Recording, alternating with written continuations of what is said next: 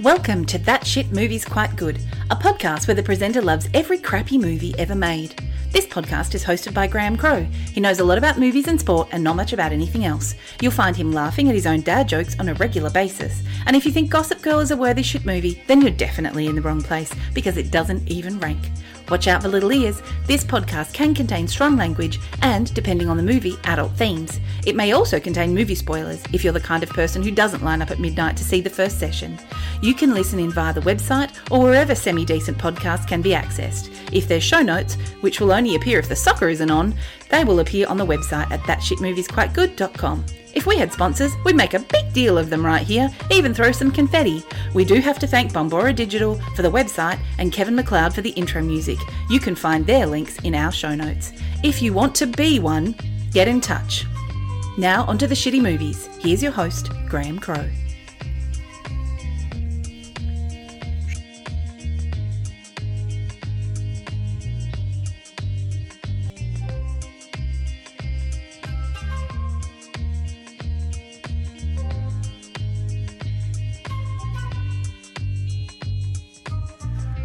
Hi, and welcome to That Shit Movie's Quite Good. I'm your movie loving host, Graham Crow. Joining me today from his Fortress of Solitude, he's now come to Nakatomi Towers. He's the John McClane to my Hans Gruber. It's Uncle Phil. How are you doing? Yippee I'm I'm really well, thank you. It's good to good to have you back in a live setting rather than over the uh, Zoom. Yeah, screw you, COVID nineteen. Yes, indeedy, indeedy. So today's um, today's movie that we're covering, um, we're going back to 1993. It's a western. Um, Yippee I've already said it, but yeah, hey, it's know, it's- appropriate. I thought I have crack. um, well, and it's um, it's it's a who's who of that time's actors, really. Oh, it's- so many names so many in names. this movie. Ridiculous. So shall we um, shall we dive into this film? Let's give it a crack. Okay, so in 1993, Hollywood brought us today's movie, which is Tombstone, directed by George P. Cosmatos, although Kurt Russell is rumoured to have directed most of the film. It tells the story of the uh, arrival of the Earps into the mining town, mining boomtown, and the events that lead up to the 30 seconds of gunfight adjacent to the OK Corral, and the subsequent aftermath of revenge starring a who's who of 80s and 90s Hollywood action stars such as Kurt Russell, Val Kilmer, Michael Biehn, and Powers Boothe.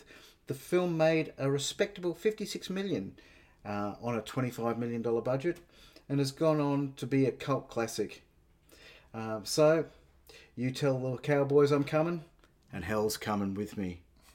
Today, we review Tombstone. Great movie. So, Robert Mitchum opens the film with his uh, uh, uh, voiceover um, of the events of how Tombstone was created and how the Old West, which is quite a sort of an interesting um, look at the look at the times of uh, of the Old West with the old black and white films and stuff. He uh, he has such a, a great voice for it. Almost, it- it's almost like he's chiseled out of the Wild West pathos. It's a very it's a very Western voice, isn't it? Yeah, you know he was actually supposed to be in the movie. Was he really? but um, he fell off a horse and uh, was injured, so they replaced him. Was that um, was he going to be Henry Hooker, Charlton Heston's character? I believe. s- oh, I'm not sure. I'm not sure. because this is all actually you know all the pretty much everybody in this movie um all the all the characters in this movie are real people of the time um who were in and around tombstone at that time. It's a historical it's a- event, it's but a- it's a f- fictional it's semi-fictional. You it's, know, it's fairly accurate over some things and it leaves some things out which um, uh, could turn the air blue with regards to the Earps um, and and what they were doing prior to Tombstone um, and prior to Dodge City. Um uh, Wyatt Earp uh, was a strong arm man at a brothel when he started out. Um, he ran racetracks, he ran gambling, hey, let's not judge, okay? You so- know, we all need to make a he coin. he he flipped he flipped between that sort of criminal um, uh, activities and and also being a lawman. Being a lawman. And I think in the old west it was quite easy to do that. Oh, there, there would it just the air would have been thick with it. You That's- know, um, you know, corruption, uh, gambling, drugs, gunplay. So we have we have the cowboys who are the um, who are a renowned uh, outlaw gang of the time.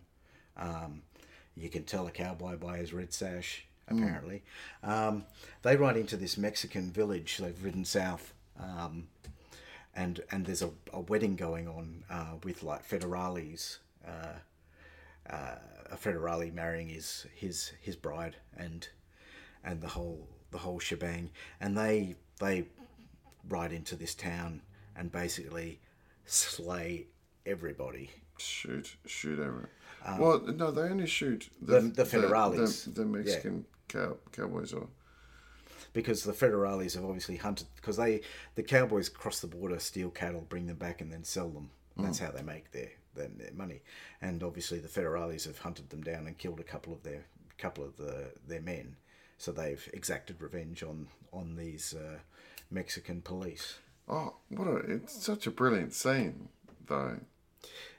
You know, they say, and the families are all setting up all the food on that long table, and then you know the the doors to the chapel open up, and and then and then uh, quite soon after that the shooting starts, but it it just sets the tone. That's and, and, and that's right. And, and after they've slayed everybody, the, the priest the priest is going absolutely bonkers at them. And Michael Biehn, who plays the slightly loose cannon Johnny Ringo, just pulls his gun out and casually shoots him, and then continues on with his apple eating activities. Well, the the priest actually he made a, a he he said something in Spanish about uh, that that uh, there there will be a reckoning. That's that right. um, that they will be visited by a pale horseman. Well, uh, I think uh, well, it, it, it they kind of used the same uh, monologue as in Pale Rider. You know, behold a pale horse, uh, and on on the rider on him was death, and hell hell followed with him. As soon well, as soon as I, I heard that, I thought, oh, that's interesting because um, I, I believe that there were a certain number of people in in Wyatt Earp's uh, crew, and and also one of them was quite sick as well. So I, I, I kept thinking, is this is this a, uh, you know a wish as to what's going to happen? Well, I, I think possibly it was. Uh, it's hard. It's hard really to say whether the priest was just spouting the the Bible um, to them. The, the the Revelation is it Revelations? It's from Book of Revelations. Book of Revelations, I think. And he's um, you know, he whether he's just spouting that as a like a kind of a vindictive A curse. a curse on them, you know, or whether it's a a, a reckoning of things to come. It's you know you don't really know, but saying that Johnny Ringo finishes him off and then eats his apple and they uh, Powers Boothe who plays uh, Curly Bill Brocius Yeah, it's yeah, really, such a cool character. is Right. who's who's kind of in control but not in control of the group. Yeah, it's got a real whimsy to yeah, him as well. He's kind of you know scoots around and does all of that, and he's just a just a casual character. Yeah. Um, he's sort of you know what did he say, and that's and then that's when he says the the pale rider basically comes in. Um, so we jump from there, um, and we have the the Wyatts um, arriving in Tombstone. Um, Well, they, I think they arrive. They arrive in another city, uh, they're by train. Yeah, so they, are obviously traveling they- across Tucson. the they Wild West. Yeah, they they arrive in Tucson on and then by hitch train. up, a, hitch up a couple of wagons and, And then then take, take a long, a reasonable journey. Where where is Tombstone? Um, it's Arizona. It's in the like in the Arizona territories, and, I, Okay, and I think it's probably. I think they said it was like a a, a, a four day or five day ride from from the train station. Yeah, well, you know, they obviously look like they cross some pretty hairy terrain. You know, very right. dry. and they and they're there with um, their respective partners. Yeah. Um, I don't think any of them are actually married. They're all like common law wives. Yeah, Um, and I, I did like that scene where they literally just hopped off the train, uh, and they stood in front of the window and, and just sort of almost like a snapshot, Shot. like a Like a photograph. yeah of of of where you know where they were, and uh, which I, you can imagine back in the day.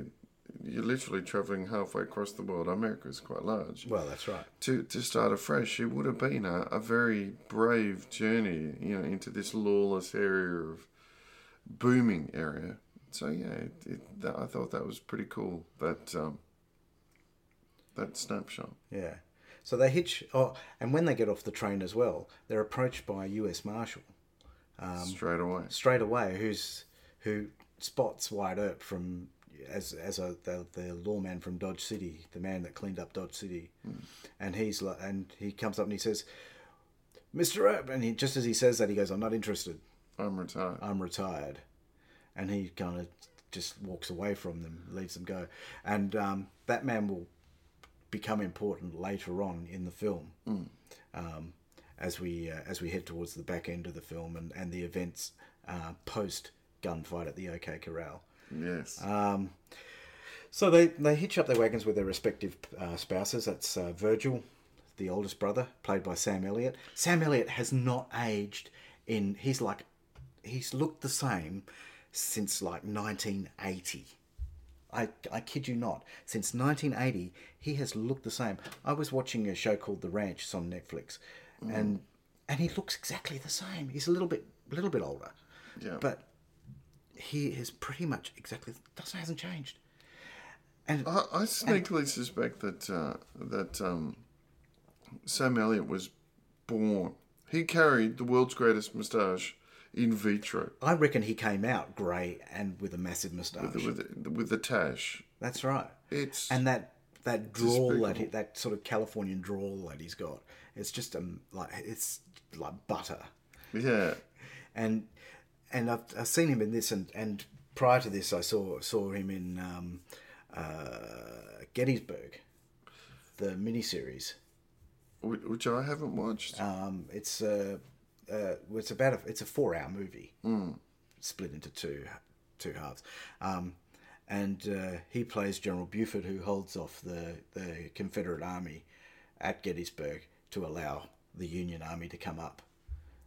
Okay. So he's a so All right. I'm going to put it on my watch list. he's only in it for like five minutes. Don't care. But it's, it's just For a tash like that, I'll cross that bridge. um, Morgan uh, Earp, played by the great and late Bill Paxton. Bill Paxton. He's he just an amazing. I love actor. watching Bill Paxton. I can uh, once again I can watch him in anything. Yeah. From from Terminator to Aliens To to Big Love. to Big Love. Yes. Um, and and um, and of course Wyatt, who's played by Kurt Russell. We've watched. We've we've reviewed a couple of Kurt Russell movies. I know Kurt Russell's great. He's just And and believe it or not, all the moustaches in this film are real. Okay. None of them are fake. They're all grown. They're all real. Yes. And the film, as I say, reputedly directed by uh, George. Uh, that's the dog sneezing. Reputedly, report, uh, uh, Uh, I, actually, I think the dog's got tuberculosis. or, or COVID. But we, but we didn't say Uh, that. he's he's been uh, he's in character for Dog Holiday during the podcast, and he's got uh, He's tuberculosis. a, he's a lunger. yeah. So reputedly directed by uh, uh, George Cosmatos, um, but from what I've heard is that Kurt also did some rewrites and actually Okay, and okay. actually directed most of the movie, even though he's not on as the director. Yes. Okay. Um, and I've read articles where Val Kilmer's actually confirmed that. So right. so it's pretty. Right. So Oh look, fairly know, interesting. We've we you we both got a soft spot for Kurt Russell. Kurt, I could yes, Kurt Russell's just and and once again he's just as cool as ice now as he was 30, 40 years ago. This is- I don't know how these guys just like. Well, like- in the Hateful Eight, it, it, if there was ever a person born to play uh, Western characters, it's him. it, it's him. And and and in like Escape from New York, he's essentially playing the same sort of character. Mm. Yeah, Snake Plissken is is basically a Western character. He's a bit of an outlaw, bit of a Yeah. gun for hire. he's uh, he's a few of the Western tropes all sort of rolled into one with a bit of bit of trifle. Yeah, That's right. Um, so th- they arrive in town and um, they they go they go um, we go across into a bar where there's uh, Doc Holliday playing cards. Um, now he's um, he's uh, playing cards with. Oh no, this is a different yeah. town. Sorry, This is this is um they they introduce the Doc- character of Doc Holliday. He's in another, another town, playing cards. That's right. playing cards. So he um, he uh, has a a standoff with someone who thinks he's cheating. Yeah, um, and he overcomes that situation with his Hungarian girlfriend. Or his yes, yes. Hungarian Do you know who that other person was? Joanna Pacula. No, no, the person he was playing against. Oh no, who's he playing? Frank Stallone. Sylvester Is that Frank Stallone's Stallone? brother. I saw Frank Stallone's name in it. and I was like, where was he in the film? I thought he was like one of the cowboys. No, no, no. Um, it's it's that's such a cool scene, if you ask me. Uh, I I really you know um, I think there's a there's a quote where um, where Doc actually says to him, he says, "I don't think this is your game. You know, how about we have a spelling bee or something." Yeah, that's right. You know, you know when the guy stands up from the table, he goes, well, uh, "Have I offended you?" You know, and and he like, because I'm not sure if I could bear it if I've offended you. Just the whole piss take that the character of Doc Holliday in that scene is just delicious. But he's kind of also in by doing that, he's kind of pushing them to try and draw on him as well because he's like so quick with a gun. Yes. that he he's like wanting to find someone who I think he actually wants to find someone that's quicker than him because he's got this lung disease and he's like, you know, he's Certainly not someone who's afraid of death. no, that's right. He's not afraid of death, and he, and maybe he he he feels that. Bloody dog, and maybe he feels that you know by finding someone that is quicker than him, it'll end end the pain that he's in. Yeah. Um, But also, he wants to still try and beat whoever trying to draw him. Oh, yeah. yeah. So he's he's he's got that conflicted um, situation within him where he's he, he wants to he wants to beat the guy, but he also wants the guy to beat him. So There's everything about the character of Doc Holliday in this movie that, that says he's he himself is an actual poker game. Hmm. He's just a hand of poker. Uh, and there's a scene later on in uh, the bar on uh, in in Tombstone with Johnny Ringo, where he he just you know he plays him for a fool, in the in almost in the hope that Johnny Ringo's gonna try and draw on him. Yeah. and and you know we'll we'll, we'll get to that shortly. But um, so they're playing cards and um, and they have that situation. Um, they they sort it out. They hold hold everybody off in the bar. Uh, Joanna Pacula, who's the actress, who's his um, uh, girlfriend in the film, she's pouring all the money into the bag and basically running out onto the porch. And he says let's forget the luggage. Let's just let's just ride. And they jump on their horses and they and they leave town. Um, meanwhile we jump back and Wyatt Earp's wagon comes into Tombstone.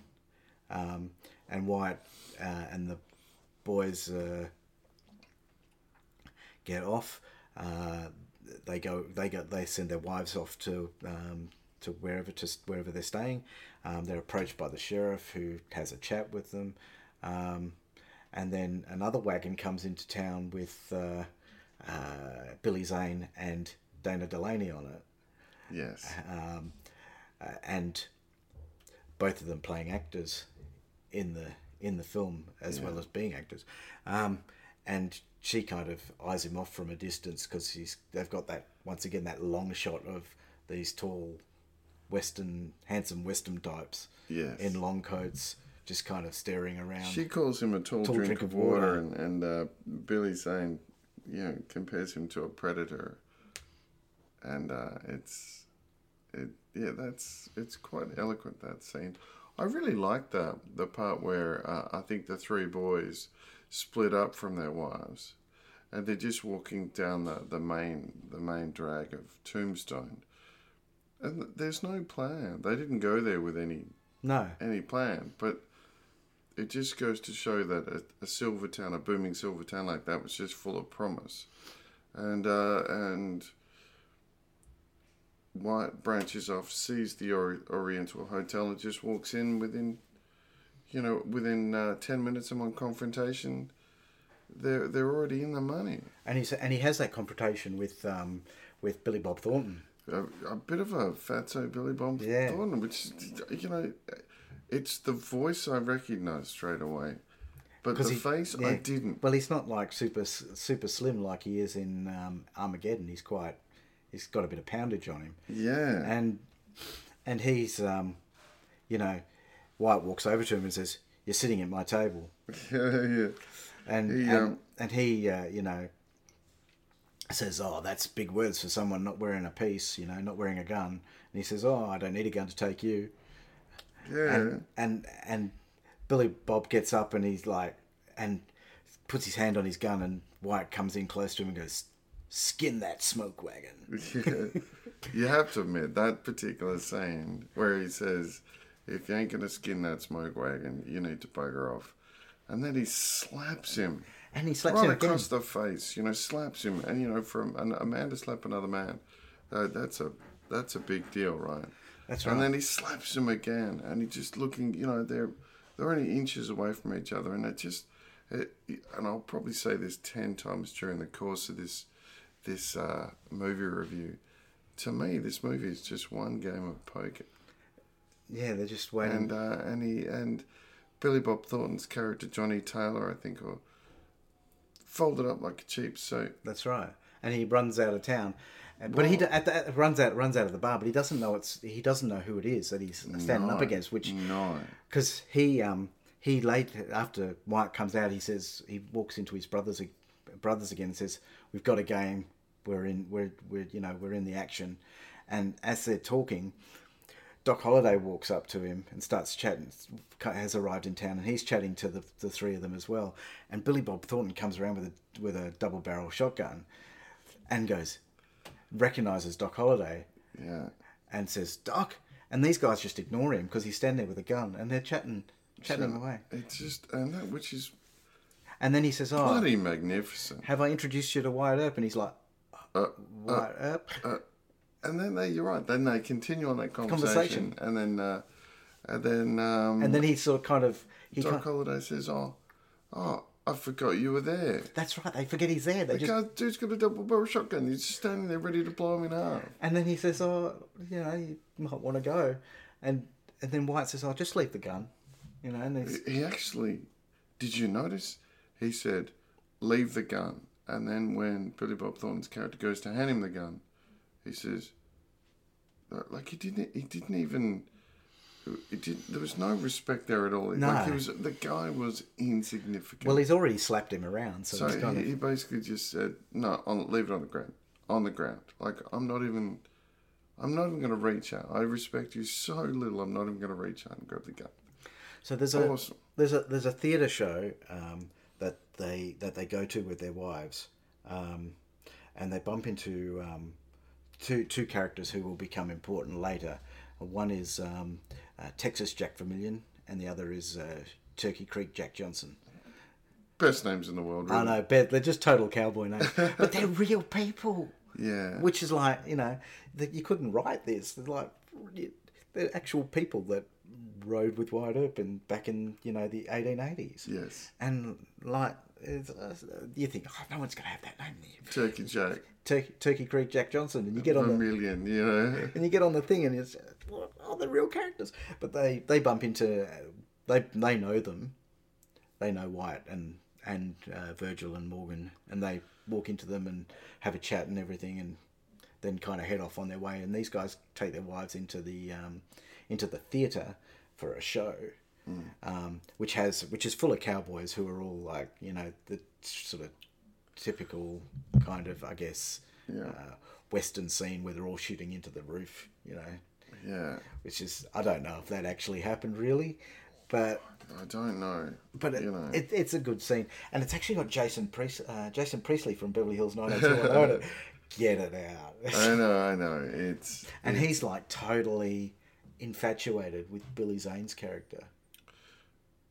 he, There, there were some scenes that, that were almost a bit superfluous. I know. Yeah, and I uh, like that small, small story arc. To me, I I I didn't get it, but It's in there for some reason because, like, at some point he he he he doesn't actually play like a a major role within the the film, no. um, and he's only like in a few scenes, and and and and there's like a scene where, um, after the OK Corral, where Wyatt calls out to him and he says, "I don't want to talk to you guys. You know, you're criminals," and kind of disappears because he's all upset about it. But um, he's just like when they're watching that theatre show, uh, he's just like amazed at what's going on. Wyatt actually uh, spots uh, Josephine Marcus on the stage, um, who is uh, Dana Delaney, and their eyes meet. And his his wife, Maddie, who's realizes Re- I she knows there's something going like there's some sort of connection going on there, and she's on the on the um, the source. On Yes, the medical laudanum. laudanum, yeah, which is like Well, I didn't realize, acronym. but she was an ex prostitute. She was, yeah. Well, they said that apparently, because I can't remember what her, her name was, apart from Matty, um, but she had a uh, like a, a, a another name as well, as well as Ma- Matty was like her alias. And apparently, if in the old west, if they had two names, like if they had an alias, the women had an alias and an actual name, then they were prostitutes. Right. Apparently. I didn't know. So I'd, I'd say that um, at some point Wyatt's um, taken this woman with him, who's now his common law wife. Um, so they watch that uh, that show. Um, mate is drinking opium, um, and then there's uh, later later on there's some uh, shooting happening outside, um, and uh, it's uh, Curly Bill Brocius who's had a few drinks too many. No, I think he went to he went to The Chinese tent. opium Yeah, and, and sampled some opium, and he right. came out. So he's he's he's um he's uh, shooting guns in the air in the street and can hardly stand.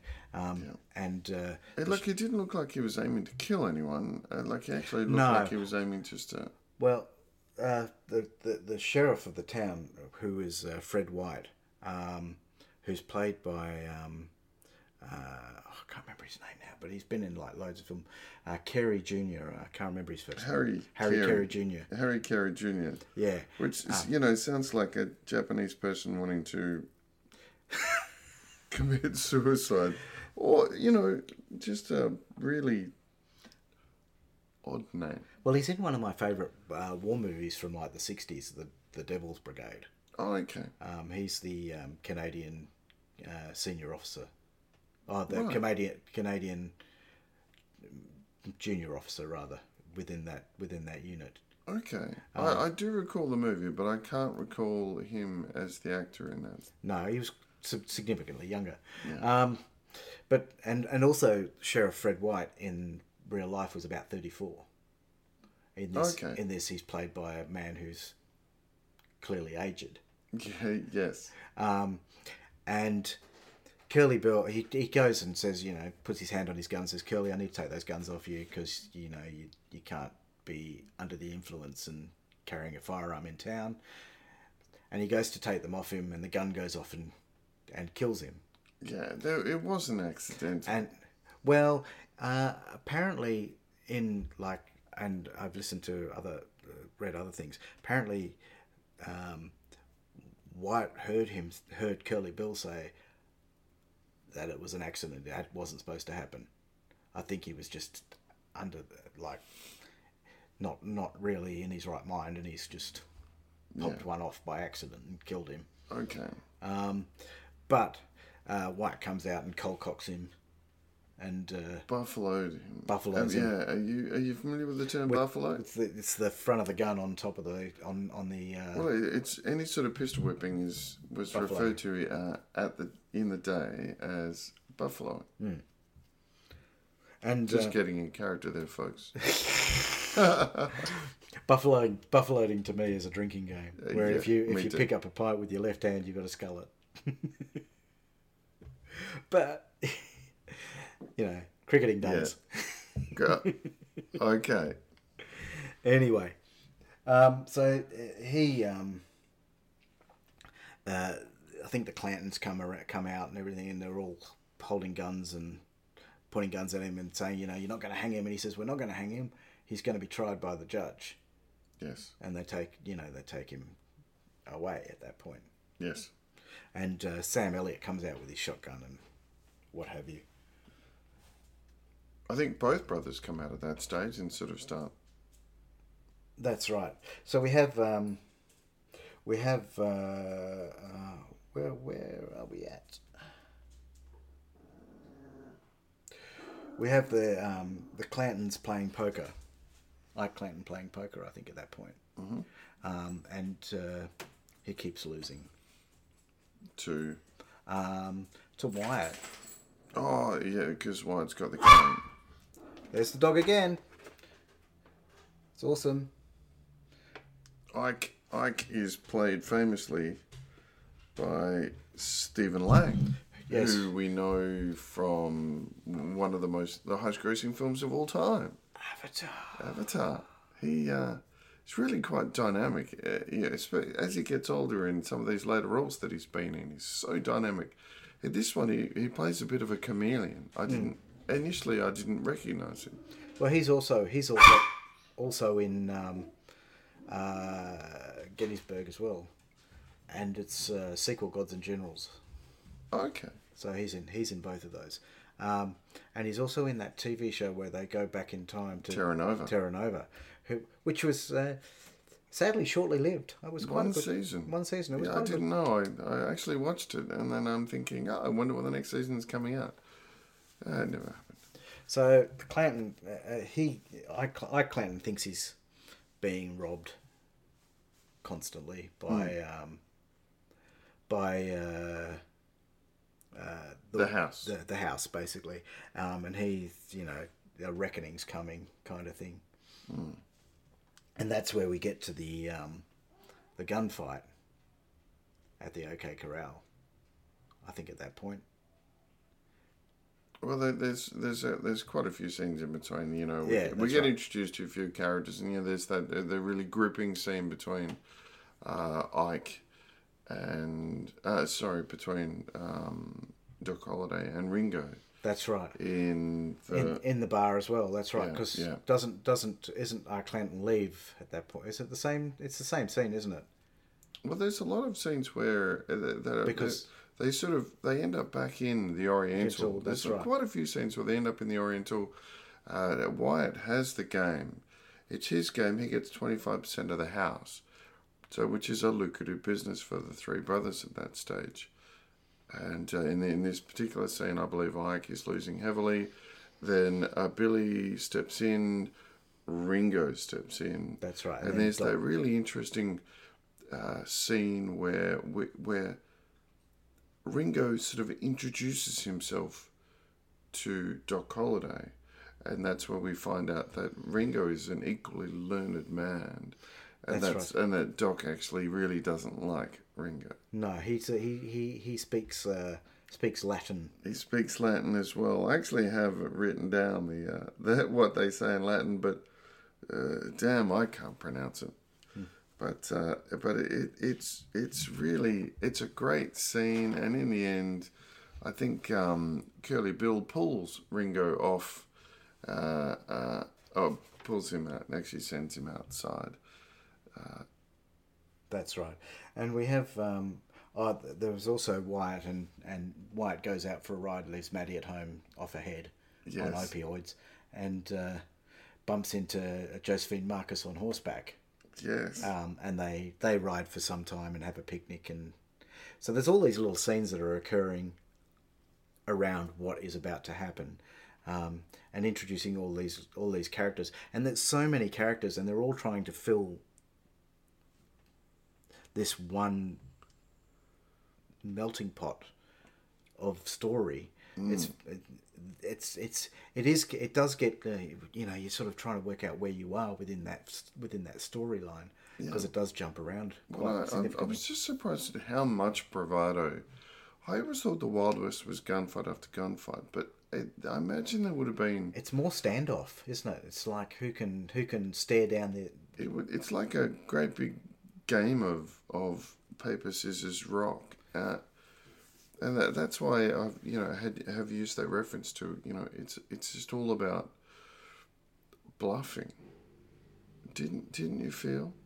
Yeah, So scenes. as, as always, as they're always trying to outbluff each other, and there's that, and as you say, there's that scene with Johnny Ringo where, um, where the, after Ike Clanton's left, disgruntled and angry about being ripped off constantly by the house, um, and Johnny Ringo speaks Latin to Doc Holliday.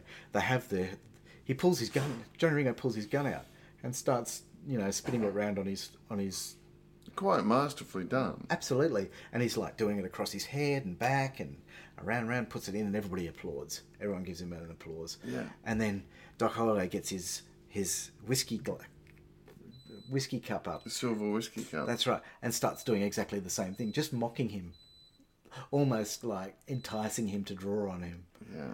as he's doing it. In, A lot of tension in that scene because you, you Oh, think this absolutely. could go, but And- where's it going to go? and the whole house, the whole Oriental Hotel is just hanging on a knife edge, waiting for it to go south quickly. Um, but then he kind of puts it into his pocket and gives a wink, and everyone like, "Oh, bravo!" You know, gives the applause and everything, and it's, you know, we we kind of move. Johnny Ringo is kind of edging. You can see he's edging on that on that on the verge of wanna- stepping I off the wanna- cliff. I want to do this. Yeah, where Curly Bill puts his arm around him and like kind of leads him away. Yeah. Because he knows that Curly Bill knows if if it comes to guns, then Ringo's pretty much dead. Yeah. Well, uh, Ringo is the personification of death, really. You know, it, like because he was obviously an incredibly skilled fighter, and then to meet Doc Holliday, who there, there was no ounce of fear there. That's right. I think it would have been like eh, for him staring into the eyes of death, Absolutely. and it uh, and there was real brinkmanship there, and it, it was quite palpable, and it, it was a brilliant scene. And we have we we, we, we, we jump to the next with the next day, um, and there's um, the Clantons ride into town with three other me- with three or four other men, um, and uh, they head down to the the corral. yes, they'd been drinking, they'd been playing cards and drinking all night, I believe. That's right. They, they because and he was still feeling um, aggrieved at the loss of uh, the loss of the card game, and the drinking obviously hadn't affected had had affected, um, hadn't changed his uh, opinion of what had happened. Yeah, Um, yeah. So he was gu- he was gunning for a fight. I think it. I think it, before this happened, I, I think uh, there's there's a real change within the brothers.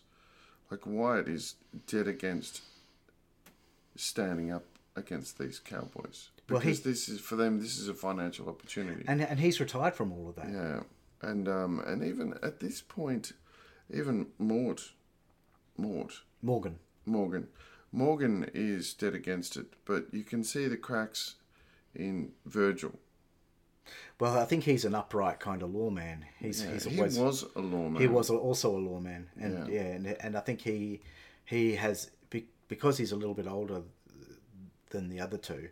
He has that issue of um, uh, injust, seeing injustice and wanting to do something about it. Yeah, there is a quite enlightening scene where it's daytime. He leaves. The the the previous sheriff is dead. The town sheriff is dead. There is a county sheriff A county sheriff, yeah, um, by the name of Ben, who's who's a, a peripheral more of a character. well, he's more of a politician. But and then we see we see that um, some of the cowboys ride through the town and nearly run over a boy. Virgil steps in, grabs the boy, and then hands the boy off to the boy's mother. And he realizes the boy's mother has a cut face, Yeah, and I think and that's where I think Virgil breaks, and he realizes there's no one in this town to help the townsfolk, So- and and he himself is is part of the problem because him and his two brothers won't do anything.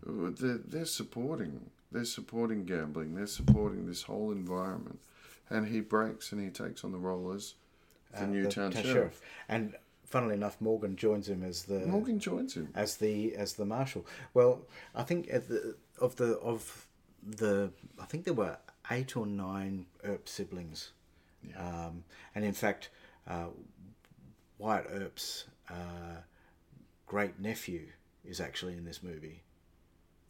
Really? Yeah, There is a yeah. Wyatt Earp the third. Wyatt, yeah, Wyatt Earp. Glenn. His actual name's Glenn Which, Wyatt Earp the he third. was actually one of the fighters at the OK. He in this scene, he was one of the ones that, that did a runner straight up. That's right, and um, he's his his father, his great grand great great grandfather or great great grandfather. Yeah. Trying to work back how many how many generations um, was uh, Newton Earp, who was uh, I think also a lawman, but in um, in uh, uh, like the Chicago kind of Illinois area Okay. where they were from. Okay. Um, but these three brothers were the were always they were the uh, Virgil, Wyatt, and then Morgan were the three brothers, one after the other, and they were always apparently quite tight. Um, so they always went everywhere together. Everywhere together. And uh, obviously Morgan uh, felt the need to back his elder brother up, and He, he even says that. I think he says something along the lines of, uh, of um, you had to support. I had to support my brother's play. That's right. And there's an interesting thing that uh, Morgan actually says, which we, uh, after they come out of the theatre, um, which also plays in later on down the line, where he says to Wyatt, "Do you believe anything?" He's, he's quite spiritual, Morgan Earp. Um, and he says, you know, do you believe in anything? Do you believe in God or you know, creation or anything? And what do you, what do you think you see when you know when when you die? You know, some people say you'll see a bright light and you know, and Wyatt was like, well, you know, I'll tell you when I find out. Kind of. I'll let you in on the secret. That's right. The but big they, secret. but the, we going back to the Clantons, they they come into town with their um, with their, their their posse of of six of them, um, and head down to the corral, and uh, Morgan heads heads out um, with uh, Virgil. Wyatt goes with them, um, and Doc Holliday, who's been unwell at this point in time, um, he turns up at the at the at the sheriff's office. Um, you know, he's, he can't really fire his pistol, so he says, "Give me the shotgun," and Yes. and you take the cane, gives the cane to Virgil, um, and they head down to the OK Corral. And I call this thirty seconds in hell because it's like the shortest. It's the most. It's it's the most famous gunfight of all time. It really And- and is, isn't it? th- at this stage, Wyatt. So, uh, so Virgil and Morgan were town sheriff. Yeah, White. Wyatt, uh, Wyatt was deputised. He he says, "Swear me in." Swear me in. That's it. That's right, and um, and then they head down to the the down to uh, where the corral is, um, and this, as I say, was thirty seconds. That's all it took. Thirty seconds, thirty bullets, and there were three dead on the Clanton side, two wounded on the on the on the Earp side, and Wyatt standing in the middle, untouched. it um, so much, so much has been said about that thirty seconds. And- and- historically speaking, And and and it's not even in the OK Corral, which is you know gunfight at the OK Corral is is kind of a misnomer. near the O- It's- gunfight near the It's OK it's Corral. gunfight adjacent to the OK Corral because it was in the laneway behind the OK Corral, and Yes. and they kind of they're, they're staring off at each other, and um, they they they uh, the Cla- the Clantons, you know, start going putting their hands towards their guns, their eyes narrow, I, and c- I and- didn't even have a gun. Played by that was uh, that was uh, Stephen uh, Stephen Lang, I Ste- Clanton. uh, Oakland, yes. Yeah, and he says, you know, that, that, that Wyatt goes in and says, "Look, I'll have a chat." And so they kind of heads into the middle to to try and talk them down, and they start going for their guns. And at that point, Virgil goes, "I don't want this." This is, you know, basically saying we don't have to go down this road. Yeah, of- I think it was very dramatic the way they sort of, it, yeah, yeah. They there was that that standoff. And then the tension once again, just like in the in the Oriental Hotel, the tension again is like so like it's palpable in the air when you're mm. watching it, and Val Kilmer kind of looks at one of, across at one of the one of the Clanton's that men. guy who played Ned and Stacey, Yeah, uh, Thomas Haden Church, that's right. Billy Clanton. Billy Clanton. Billy Clanton. And he kind of goes, gives him, him gives him, wink. gives him a wink, and it's at this point Clanton just pulls his gun out. Yeah, Wyatt goes, oh hell, yeah, Here we go, it's on. and the shooting Like starts, Donkey Kong. and Billy Clanton gets absolutely annihilated. He gets shot a few times, you Yeah. know, but it, considering, like, I've always envisioned that these guys were crack shots, sharpshooters, and there's just bullets going everywhere. Well, that's the thing, you know that, and I think they're only like fifteen feet apart. In real, in like in the actual gunfight, Yes, the real gunfight, they were only fifteen feet apart Yes. between the two groups of people. That's not much. yes, And for 30 bullets in 30 seconds to to only wing a couple of not even you know mortally wound any of the Yeah, Earps yeah. you know that, that it's not very accurate pistols really No, well, well, uh, you know, and how Ike, Ike, Ike is one of the more interesting characters of the entire movie because he just says so much, but he's such a wuss. I know because he's the gunfight's going on around him and he's he's- like lying on the ground like this Don't and you- Wyatt says to him "S- get into the fight or get out of here kind of thing you know he says Yeah, and he runs into And he that building. he runs into the building and then pulls a gun out and starts shooting at them out Through- the, through through the the, window. windows. And they're like shooting back through the window at him, but they miss him, and and he He eventually e- escapes. escapes. That's right. But Billy Clanton's dead, um, and The Clanton brothers are dead. the, the Uh, the can't remember. Yeah, I can't remember. Yeah, uh, but John John Corbett, who's in my Big Fat Greek Wedding, um, he he does a runner. Yes, he gets away. Um, and Morgan is actually shot um, through the shoulder. Um, and Virgil, Virgil, I think, was also also wounded, but not oh, the McLaury brothers. the McLaury brothers. Yeah, the McLaury brothers uh, gunned down and killed June. Yes. So, so Morgan's wounded through the shoulder. Um, this this uh, cowboys dead everywhere, um, and uh, they uh, they they they basically go to tend to their wounds at the Oriental Hotel. Yes, yeah. Um, there is that interesting scene where the, the coffins are, are there's a, a funeral procession through the town. That's right. Yes, with led. with by the cowboys. Yes. with banners saying murderers. Yes. And it's at that point that Jason Priestley um, doesn't want anything to do with the the Earps as well, yes. because he they bump into and he disappears. Because he thought they were his brothers. That's they right. weren't. They made fun of him. That's right. And well, that that's that's the, the Cowboys were his brothers, and Wyatt says, "Oh, you know that that that's exactly what he says to you know I don't know why he's friends with them. They make fun of him all the time." Yeah. And um, so they have that funeral procession, and Johnny Ringo's like seething. He wants to exact revenge. He wants blood. He he and he says as much the following day, doesn't he? That's right, and that's where um, Virgil Virgil heads out on his rounds, leaves um, leaves uh, Wyatt and Morgan in the kiss in the bar, and he goes out on his rounds.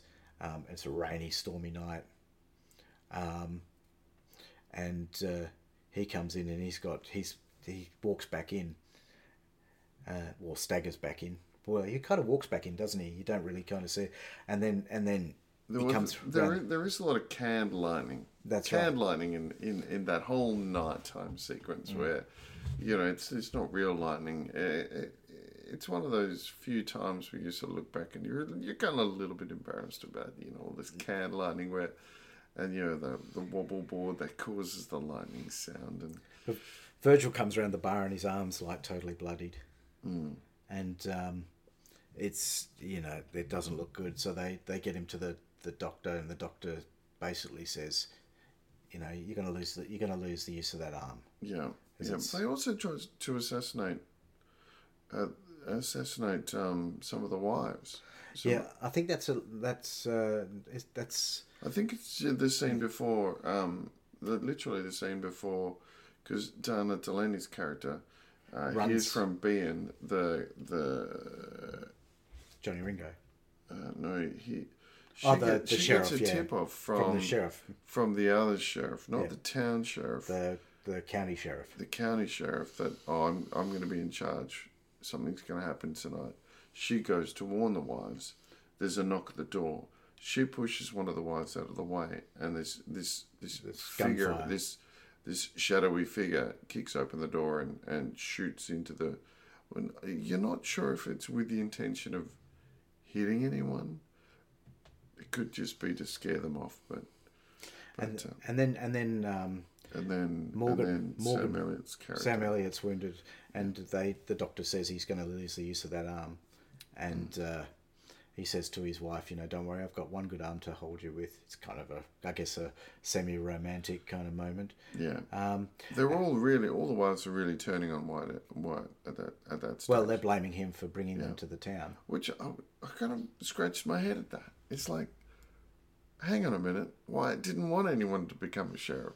That's Wyatt right. didn't want to be responsible for the town, and uh, in in fact, in that scene, I thought Virgil, Virgil was the one who really pushed the boys into Doing what the what doing what their conscience told them to do. That's right.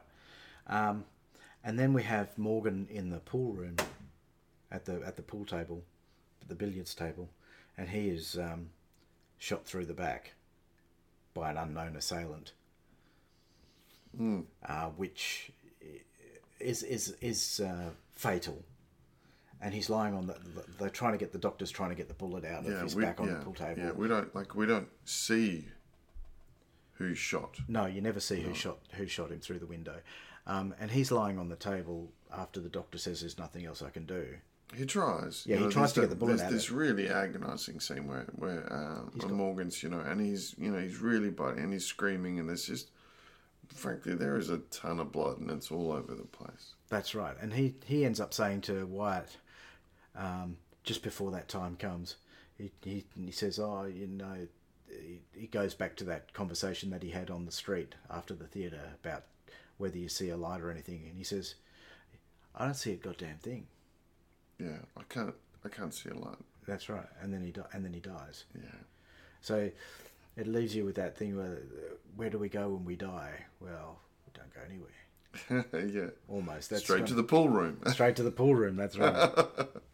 so at at this point, they're um, they're encouraged to leave town by the yeah. cowboys. So the next thing is the following day. They've already, they've already loaded up. They've loaded their wagons for them, and they've and um, and there's that the, there's that scene where they're literally um, Wyatt's on the front, the lead wagon. The rest of the families are on the, the second wagon with um, with Virgil's character, and as they're sort of wheeling off, Wyatt turns to to Curly Bill and says, "It's done, it's over." yeah.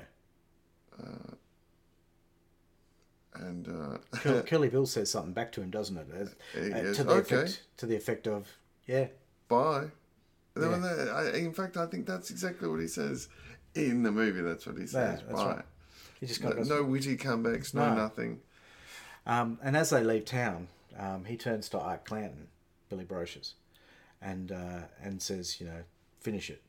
Take take one other guy and, and Finish go finish it. Meaning, he wants them dead. That's right. Um, and we, we, we arrive in um, in Tucson at night, at the train station at Tucson in Arizona, and um, he, they've uh, he's the wives are on the, the train and at the the wives, Virgil's on the train Virgil's as on the train with the wives.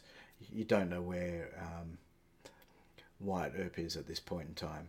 Well, you just see the two bad guys, Ike and You see the guy, two bad guys. They're, they're ready to board the train to. That's right. people. And as as they're walking towards the train, coming from the other way, is um, is uh, five men walking the other way, um, with Wyatt Earp in the middle, and he takes out the first guy, and Art Clanton drops to the ground in typical Art Clanton style in the movie. Yeah, and yeah. he's like, "Don't shoot me!" Super brave. super super brave and um, he puts his spur he, he holds open his jacket and he's got a US Marshal badge on and then he puts his spur to uh, Ike Clanton's face, and like basically cuts his face open with the spur, and then he says, you know, tell the cowboys I'm coming, and hell's coming with me. Hell's coming with me. I thought that was really pretty, a pretty powerful scene actually. It's and it's just it's done at night, and so there's no light, no day, no, you know, no blue skies to affect it. It's just a really dark, close scene that just makes you, yeah, yeah. It, it's a beautiful, powerful scene that you know he's out for revenge. I, I'm going to quote quote Wyatt because I actually I really dug, dug this. He goes, "From now uh, from now on, I see a red sash, I kill the man wearing it. So run, you cur, and tell the other curs the law is coming. You tell them I'm coming, and hell's coming with me. You hear? Hell's coming with me. It's just pretty cool. It's pretty cool. And he turns to the train, and Virgil's got his arm out the train, you know, kind of, Yeah. yeah, giving He him. The, pointed. He gave him the number one. Gave him the- that's what, is, like- what did that mean? I think they think he's killed one. Oh, one down. One down. Right. So he's counting. because he's basically anybody that wears a red sash, he's going to kill. Yeah. And at this point, he's got um, Doc Holliday with him, Texas, Jack Vermillion, Turkey Creek, Jack Johnson, and um, and Michael Rooker's character, McCarthy. uh, McCarthy. Mc- McMasters, McMasters. who was it. also who was a cowboy, yes. but uh, couldn't conscionably. yeah, um, and we all know who that character is. How can you not know who that guy is? It's Michael Rooker, Yeah. Michael Who Rooker, was in? uh, Cliffhanger, Yes, he was in Cliffhanger. and he's also in um, Walking Dead. The Walking Dead. Yeah, Um, he's just a super cool character. So they basically ride out um, and start. Uh, you basically get this montage of cowboys being killed in various places, like the barber shop and uh, in the street and in bed with um, prostitutes. Um, they break into the into their brothel and he's in bed with the prostitutes and he kind of. Uh, um, Doc Holliday's kind of ladies, just step aside, and then they gun him down in, Yes. where he is.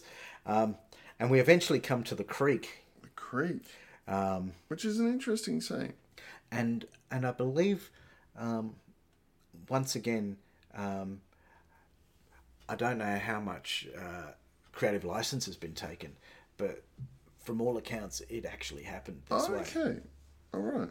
um, where uh, they're pinned down and Wyatt just gets up and walks into the middle of the creek, surrounded by fire from all directions.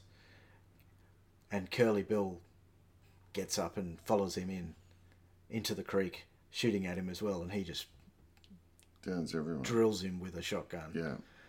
and Curly Bill's dead, and then they start, you know, everybody else who's with um, uh, Wyatt starts being able to pick off cowboys as everybody, you know, Curly Bill's dead, so everybody's kind of breaking, Yeah. and they Yeah, start. They break ranks and They you know, break some ranks. charge out and, and Wyatt sort of cleans up a few of the other guys and and you can see that uh, I, think at, this stage the the Cowboys almost dissolve ranks and Ringo then assumes command of of the Cowboys. That's right, um, and after Who's the not the most stable of individuals. no, he's very he's very smart, but he's also mentally unstable to the highest order, and um, so we get that. Uh, uh, There's there's, there's a, there's a scene after that where they're where they're sitting at where they're unpacking the horses, the the the marshals, and uh, Turkey Creek turns to Texas Jack and says, "I have never seen anything like that before in my life." or have you ever seen anything like that before? And then Turkey Creek Jack Johnson,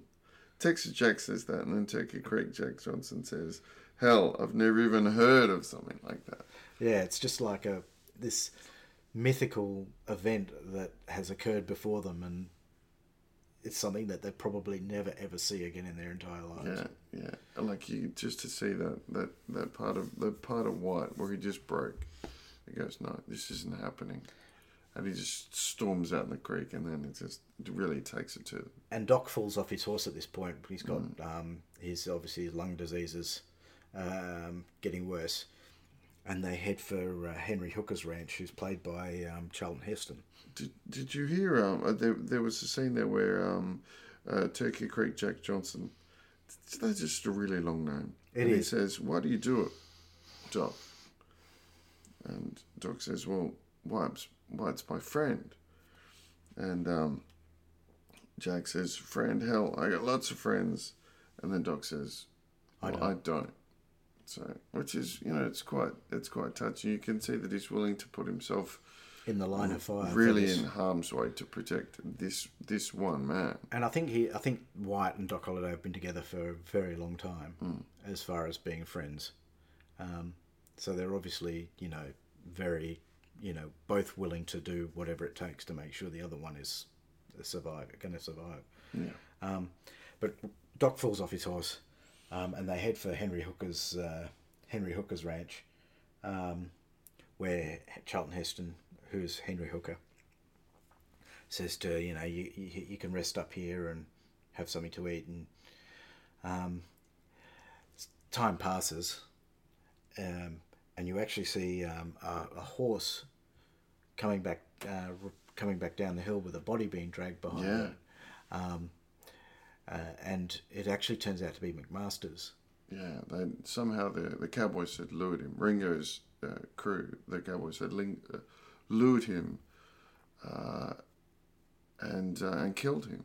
And uh, Ringo had then, with the messenger, had had said, um, you know, Wyatt's got to meet me at this meet me at this place, just him and me.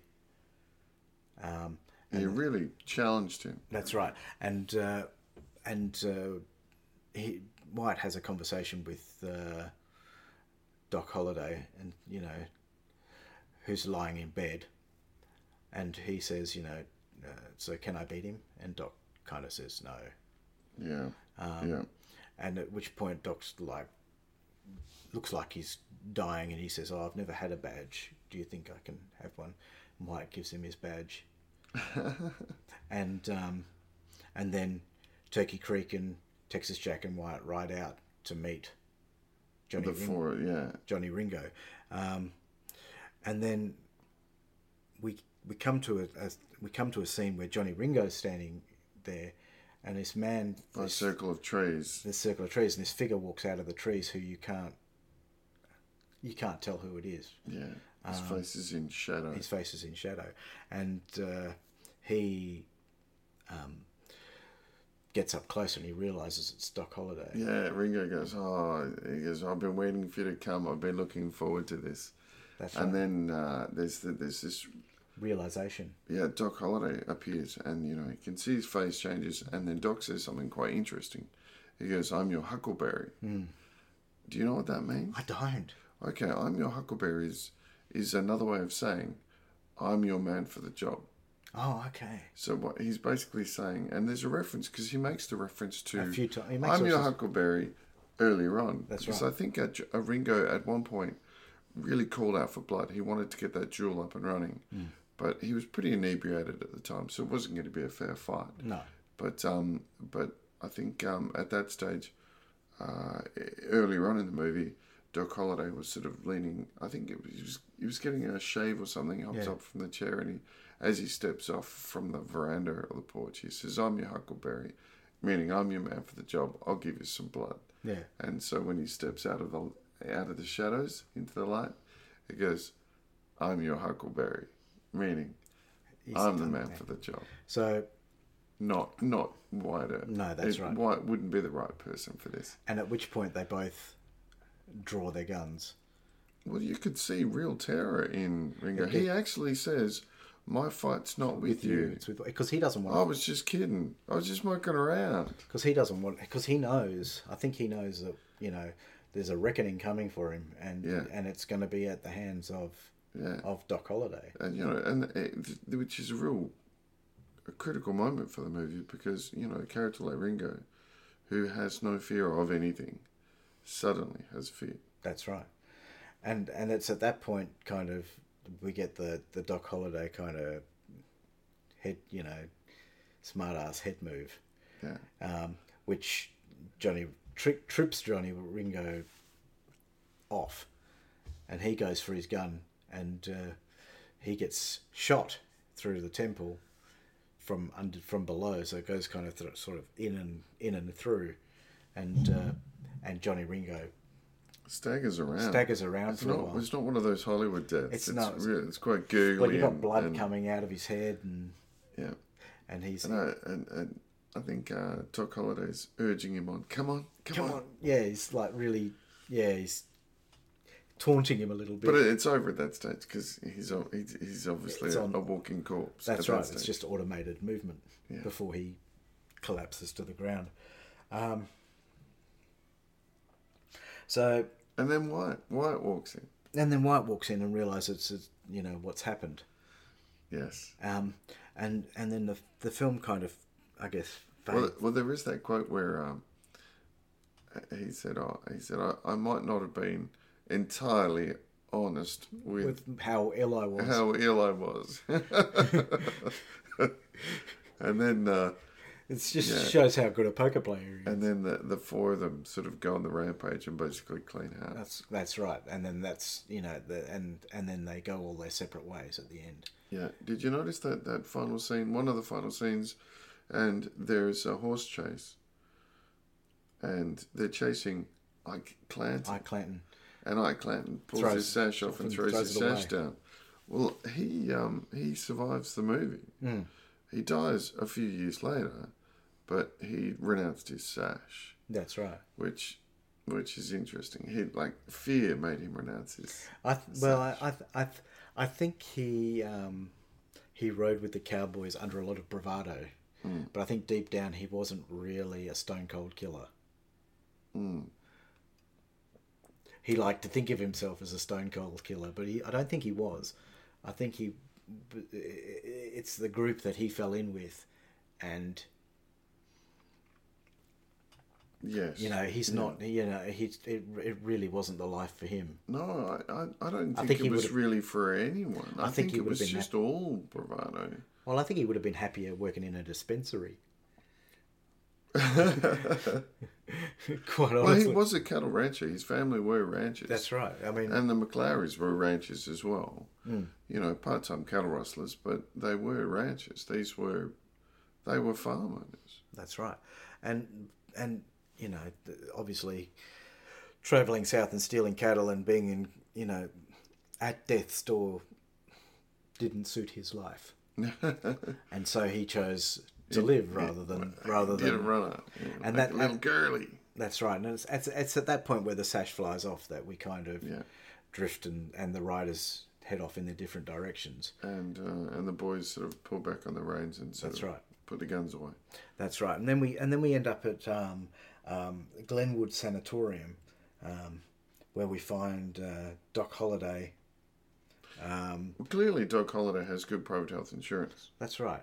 Well, he's obviously had a lot of money. He's won a lot of money because he's in he's in he's in this sanatorium, um, and he's visited by uh, Wyatt, who um, I think gives him a like a book, a, a written story of That he wrote. that he yes. wrote of their my friend Doc Holliday. Yeah, I think a. Penny Dreadful. Yeah. Well, I'm not sure if they were called Penny Dreadfuls back then. Actually, they might have been called Penny Dreadfuls. So it's it's kind of a, a um a an emotional farewell to Doc Holliday as he passes from this uh, from this world. Very ironic that that Doc Holliday, who was one of the scariest men alive in the West, Goes out of Does. natural goes out of semi natural causes. yeah, yeah, and you notice that where he looks down at his feet and he realizes that his boots aren't on. Yeah.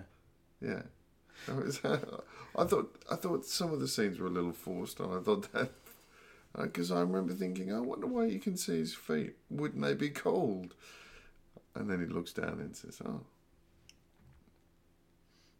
Didn't die with his boots on. no, no." And I think that's probably the point. Yeah. You know, the old uh, he died with his boots on kind of thing. but you know, in the in a gunfight and he didn't. He didn't. That's right. Yeah, very ironic. And um, so uh, Josephine Marcus has left town at that, at this point. Um, she left town just after the uh, the gunfight, in between the gunfight at the OK Corral and Ike Clanton's hunt for the the Earp family before they got to Tucson. Um, Yes. And and Billy Zane's character is is murdered by um, uh, some of the cowboys at that point as well.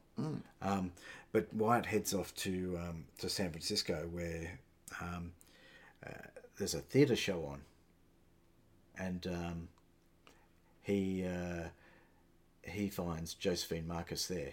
Yes, I'm just He's- trying to remember the name of the show. Uh, I cannot remember the name of the Captain show. pa- Captain Pinafore, That HMAS HMAS Pinafore. Pinafore, yes. I think well it was. done. His personal favourite of yours, obviously. I was uh, I was thinking I was thinking Captain Scarlet, you know, Thunderbirds. Sounds like something John English would have done. yeah, maybe. Sorry. Uh, was it uh, uh, number seven or whatever it was? was that? Well, I, Seven I bucks was a night? surprised. I was Hollywood surprised Seven? at how um, happy an ending it was. well, and and he he um, he uh, I guess doesn't propose to Josephine Marcus, but you know uh, dedicates the rest of his life to Room service. to room service with her. Um, and they, they, I mean, it says that they went on many adventures, but they lived in Alaska for a while and they ran casinos and brothels Really? and stuff up Wow. there. And because she came from money. We don't really know that right up until the end because he declares to her, he says, I have nothing. And she says, That's I don't right. even know how we could make a living. My family's rich. But if you'll accept me. And then she, yeah, she declares that, which is. That's all right. My it's like, family's rich. why didn't you lead with that? Yeah. That's right. no wonder she had always had room service, But they, they, they were together for 47 years which is incredible. after, after, um, after Tombstone.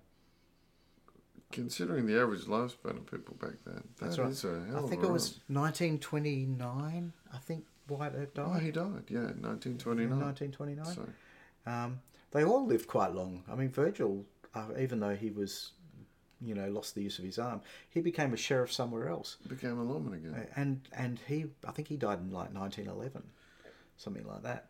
So they all lived quite long, fruitful lives afterwards.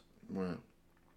So that's uh, that that is Tombstone, in a nutshell. Yeah, This is, me in a is. nutshell. oh dear. what What do you think? Well, I, I, I look, I just really like this movie, and it, it, it, it's only, and I've seen Tombstone a few times, but it's only this time was I maybe sober enough to pay attention to the to to one scene that sort of really brought some clarity to the whole myth and legend of the Wild West.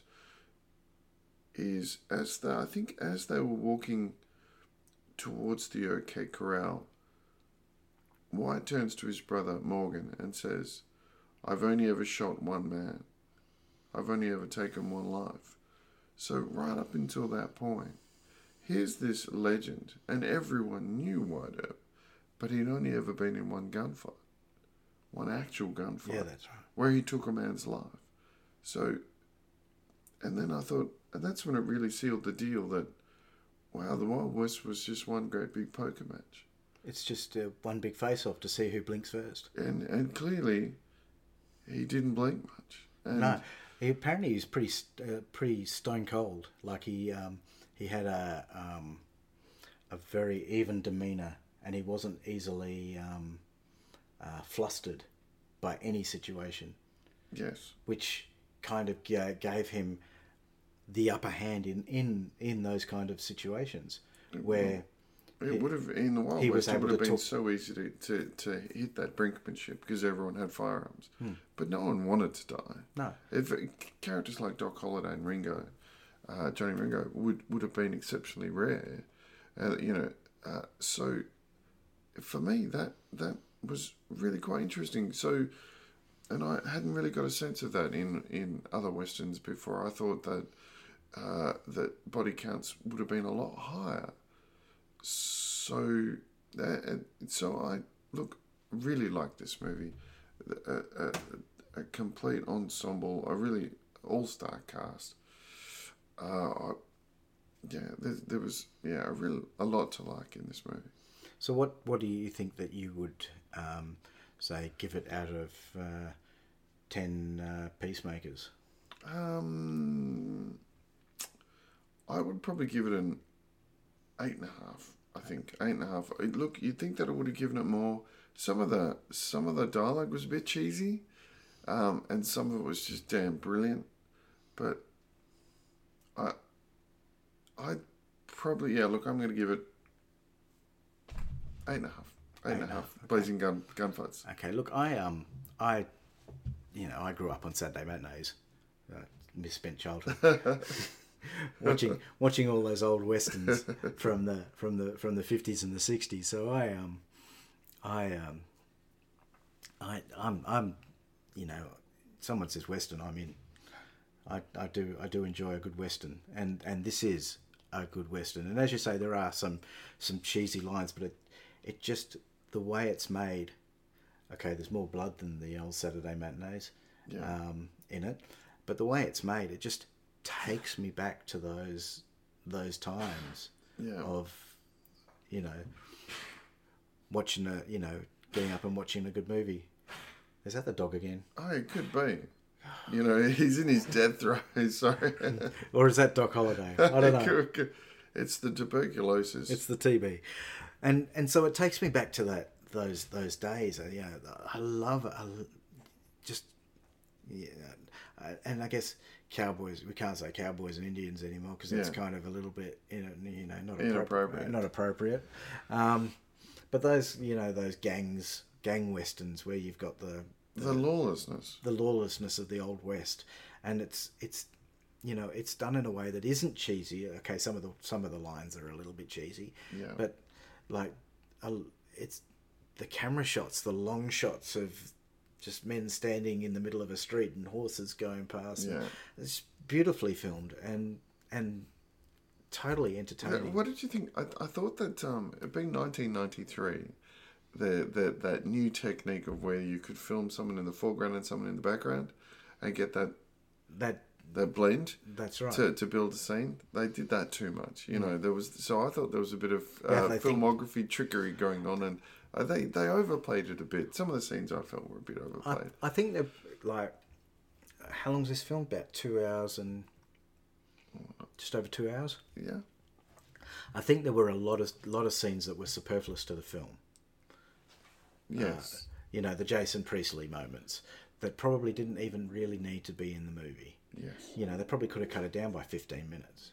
Oh, I, look, you're, you're And- and- probably and- not wrong. I and it really would- trimmed it up and made it a And it would have been a real, it still would have been, it was, still would have been an excellent movie. Yeah. Um, but it would have been a l- much tighter. Well, compare it to the Magnificent Seven. You know, uh, the the Wild Western movie. That's a long film. But it, but it just oozes. So I give it an eight and a half because, look, it's a great film.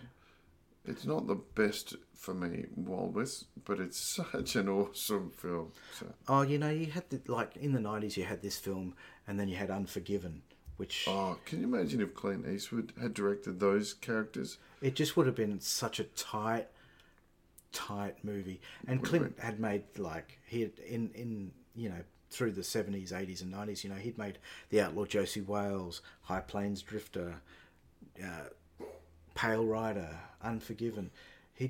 Just he's just the the master of the western, Yeah, and that that's a movie I would have liked to have seen. and they're all and they're all you know great movies. And with the Magnificent Seven, you know you. you the film is constantly it's a long movie but it's constantly centered on these seven guys and um, and they're all like actors who are um, new to the like relatively new to the game and they're all trying to outdo each other um, on scenes so like you know they'll be riding through the riding uh, through the creek you know going along mm-hmm. the creek heading you know wherever and someone will tip a hat and someone will kind of lean down and get a drink of water out. I think they're all, they're all trying to outdo each other in each scene, and it just keeps you riveted to that camera spot. Oh, yeah, uh, absolutely. And and and this it, it happens in this to an uh, to to an extent, mm. um, but there are those scenes which do kind of make it go on uh, a little bit. But I'm I'm still I'm still with you at, at about an eight and a half. I reckon. Eight and a half. Okay, okay. So we're in agreement there. It's a, It it's a, it's a good film. awesome film, massive ensemble cast. You know, Charlton Heston, Robin Mitchum. Uh, yeah. Powers Boothe. Oh, he's It's just like awesome. I'm like I love I, I, like, every time I see a Powers Boothe movie, I'm like, why wasn't he like bigger? I, I don't know. Because he's in like um, he's in not um, 1984's uh, Red Dawn. He's the downed fighter pilot Oh, in Red he Dawn. is, yes. And, and he's in the Emerald Forest, where where his son is taken by Indians, and he has uh, native native um, Amazon uh, indigenous people, and just to be politically correct, and and he ha- you know spends years searching for him, Yeah. and then you know he's he's in another film called Extreme Prejudice where he plays an outlaw uh, drug dealer who lives across the border, Right. and with uh, um, uh, Maria Conchita Alonso, and and You're showing film- your age now. You I know. know, and and and so you know why wasn't he bigger? Michael Biehn from Aliens. Yeah. He's Johnny what about, Ringo. Terry O'Quinn. Uh, Terry from, O'Quinn, the from mayor. Lost. Yeah, Yeah, he's you know, and not a large character in this movie. Um, uh, I mean, you said John Corbett. Um, oh, they're just Man, Yeah, I got, I got names. I got names. I got names. Yeah, yeah. John Corbett, and then uh, we got Michael Rooker, Thomas Haden Church, Val Kilmer. You know, there's just a who's who of yeah, that time, and Yeah. yeah, so eight and a half. It's eight and a half it's stars. a, it's a good film. Okay, So we we done? I think we're done. Ho, ho, ho. Okay, well, thanks for joining us on uh, That Shit Movie's Quite Good. Um, we'll see you next time. Yeah, Bye for now. You've been listening to That Shit Movie's Quite Good. Make sure you subscribe, rate, and leave us a review on iTunes or wherever you listen to your podcasts. If there's a movie out there you want me to watch and review instead of mowing the bloody lawn, please, dear God, send me an email. No, really do it. Now, just just make one up.